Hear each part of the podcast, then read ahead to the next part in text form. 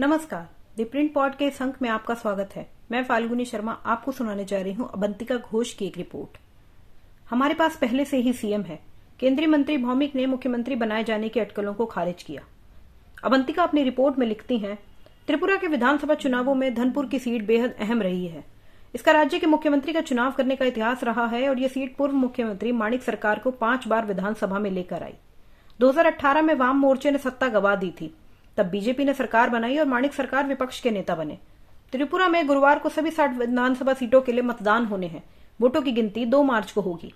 हालाँकि वर्तमान मुख्यमंत्री माणिक साहा ने पिछले साल हुए उपचुनाव में टाउन बार्डीवोली सीट को जीता था, और इस बार भी वे यहीं से चुनाव लड़ रहे हैं। लेकिन सभी की निगाहें धनपुर पर हैं। इस पर माणिक सरकार ने चुनाव न लड़ने का फैसला किया तो बीजेपी हलकों में अटकलें लगाई जा रही हैं कि सीएम के निर्वाचन क्षेत्र के रूप में धनपुर की किस्मत केंद्रीय मंत्री प्रतिमा भौमिक के साथ लौट सकती है, जो इस सीट से बीजेपी के उम्मीदवार भी हैं। लेकिन केंद्रीय सामाजिक न्याय और अधिकारिता राज्य मंत्री और त्रिपुरा पश्चिम सीट से मौजूदा लोकसभा सांसद भौमिक ने मुख्यमंत्री के बदलाव के बारे में चल रही सभी अटकलों को खारिज कर दिया। उन्होंने कहा, सवाल ही नहीं उठता। हमारे पास पहले से ही एक मुख्यमंत्री है और वैसे भी ये केंद्रीय नेतृत्व का फैसला होगा। तत्कालीन सीएम विप्लव देव को विधानसभा चुनाव से मुश्किल दस महीने पहले हटा दिया गया और उनकी जगह साहा को लाया गया। कहा जाता है कि मुख्यमंत्री के पद पर साहा को बिठाए जाने का निर्णय अंतिम समय में लिया गया, लेकिन भौमिक इससे इतर सोचती हैं। उनके मुताबिक लोगों के दिमाग में यह बिल्कुल भी नहीं है और उन्होंने अपने निर्वाचन क्षेत्र में एक हाई प्रोफ़ाइल रैली करने के घंटों बाद सोमवार को दी प्रिंट से बातचीत में कहा, किसी ने हमसे इसका कारण नहीं पूछा। सिर्फ़ आप ही हैं जो ऐसा कह रहे हैं। इस रैली को महिला और बाल विकास मंत्री स्मृति ईरानी ने संबोधित किया था।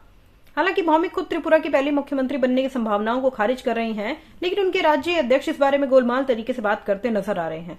पिछले हफ़्ते जब दी प्रिंट ने एक बातचीत में राजीव भट्टाचार्य से पूछा था कि सांसद और केंद्रीय मंत्री भौमिक को धनपुर से टिकट क्यों दिया गया तो वे टाल मटोल करने लगे। सीएम के सवाल पर उन्होंने कहा था, नेतृत्व जो भी तय करेगा वही होगा। मैं उन्नीस सौ इक्यानवे से इस पार्टी का सदस्य हूँ, लेकिन इसका अध्यक्ष होना या बनमालीपुर से मेरा चुनाव लड़ना सब नेतृत्व की इच्छा के कारण है। हम सभी पार्टी के अनुशासित सिपाही हैं। 2018 में भौमिक को केंद्रीय मंत्री बनाया गया था। ये त्रिपुरा के इतिहास में पहली बार था। इससे पहले त्रिपुरा का कोई भी निवासी केंद्रीय मंत्री नहीं बना था।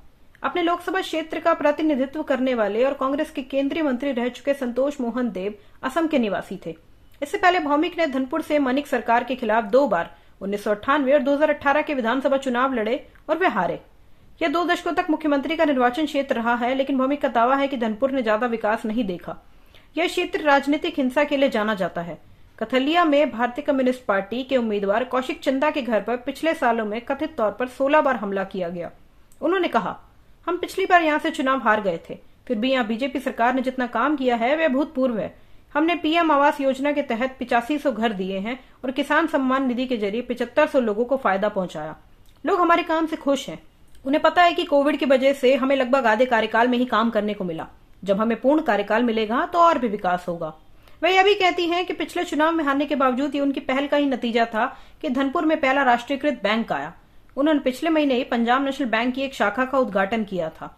उन्होंने कहा, हमने यहाँ एक फुटबॉल स्टेडियम बनाया। इसके अलावा यह भी सुनिश्चित किया कि स्वायत्त जिला परिषद क्षेत्रों में प्रत्येक पंचायत में चार से छह गहरे नलकूप हों।